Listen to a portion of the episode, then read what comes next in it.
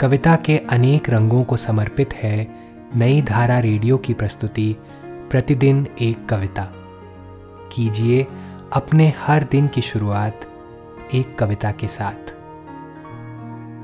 आज की कविता है, बेनाम सा ये दर्द। इसे लिखा है निदा फाजली ने। आइए सुनते हैं यह कविता मौलश्री कुलकर्णी की आवाज़ में। बेनाम सा ये दर्द ठहर क्यों नहीं जाता? बेनाम सा ये दर्द ठहर क्यों नहीं जाता? जो बीत गया है, वो गुज़र क्यों नहीं जाता? सब कुछ तो है, क्या ढूंढती रहती हैं निगाहें?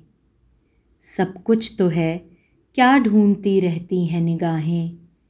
क्या बात है मैं वक्त पे घर क्यों नहीं जाता?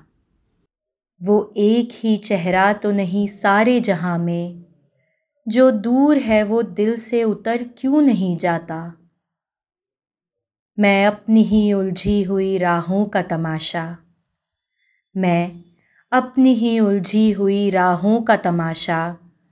जाते हैं जिधर सब, मैं उधर क्यों नहीं जाता? वो ख्वाब जो बरसों से न चेहरा न बदन है।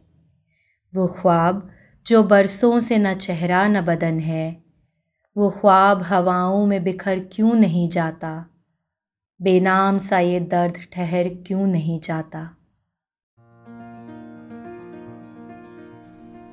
आज की कविता को आप पॉडकास्ट के शो नोट्स में पढ़ सकते हैं।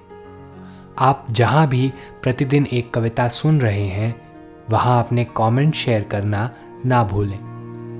अगर आप चाहते हैं कि नई धारा रेडियो की यह प्रस्तुति हर सुबह आपके व्हाट्सएप पर आ जाए तो हमें इस नंबर पर मैसेज भेजें। Seven four two eight seven seven five three seven six कल एक और कविता के साथ फिर मिलेंगे।